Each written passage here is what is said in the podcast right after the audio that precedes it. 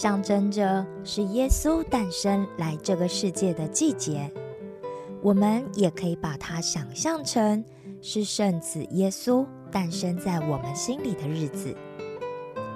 而耶稣的诞生对我们最重大的意义，就是带来了福音，或者我们也可以把福音叫做好消息。那么，到底？什么是福音？而那个天大的好消息又是什么呢？那就是我们经常都自作主张，照着自己的意思过生活，而不是照着创造我们的上帝的指示过生活。因此，做了坏事或者犯了过错，陷在罪恶里的人。但是。借着耶稣基督的宝血为我们流出，而我们就因为耶稣为我们的罪的牺牲而得到了赦免和洁净，成为了一个新造的人。犯法和罪人是不一样的哦。犯法是触犯了一个国家的法律，而罪人。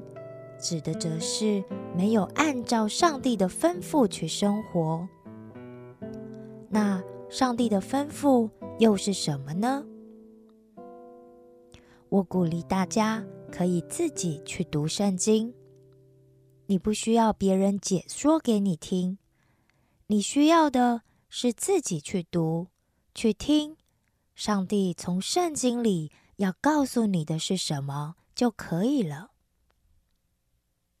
也就是说，因为我们自作主张，不听上帝的话，而做了许多犯罪的事，那这些事就会让我们的灵性死亡，脱离了上帝的爱，真实的生活也变得没有意义。但是耶稣却因为爱我们，所以愿意和我们交换位置，代替我们。为我们舍去自己的生命，作为罪的代价，我们才能够得到上帝的赦免，并且重新和上帝的爱连接。你今天是不是也接受了耶稣的福音呢？希望你今天也可以把耶稣为我们诞生的好消息传递给身边需要的人。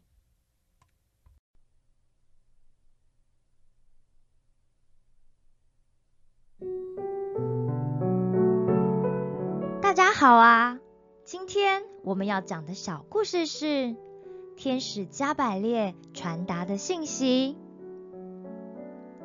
以色列境内有一个四面被青山环绕的淡水湖，名字叫做加利利湖。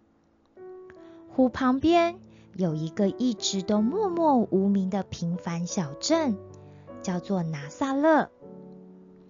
有一天。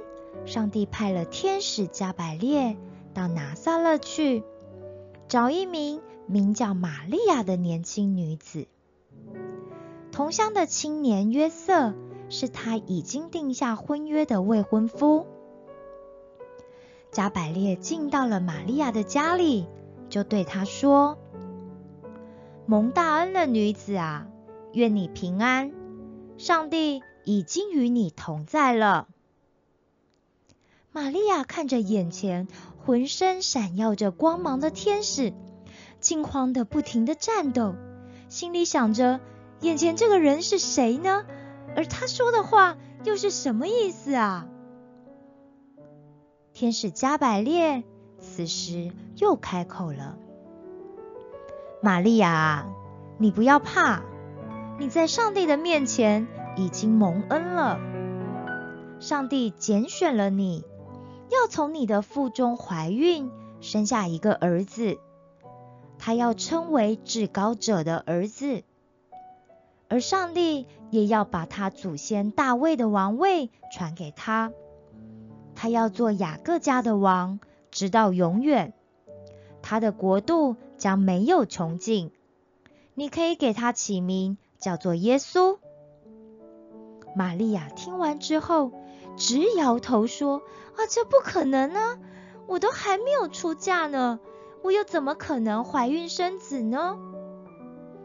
天使加百列看着玛利亚说：“圣灵会降到你的身上，而至高者的能力也会保护你。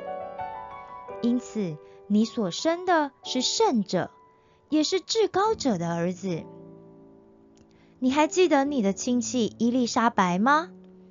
原本大家都认为她已经老到不能生育了，但如今她已经怀孕六个月。上帝的大能是可以成就一切的。玛利亚听完之后，就谦卑的低下头，回答加百列说：“好的，我是主的使女。”我愿意照上帝的指示去做，但愿上帝的旨意成就在我的身上。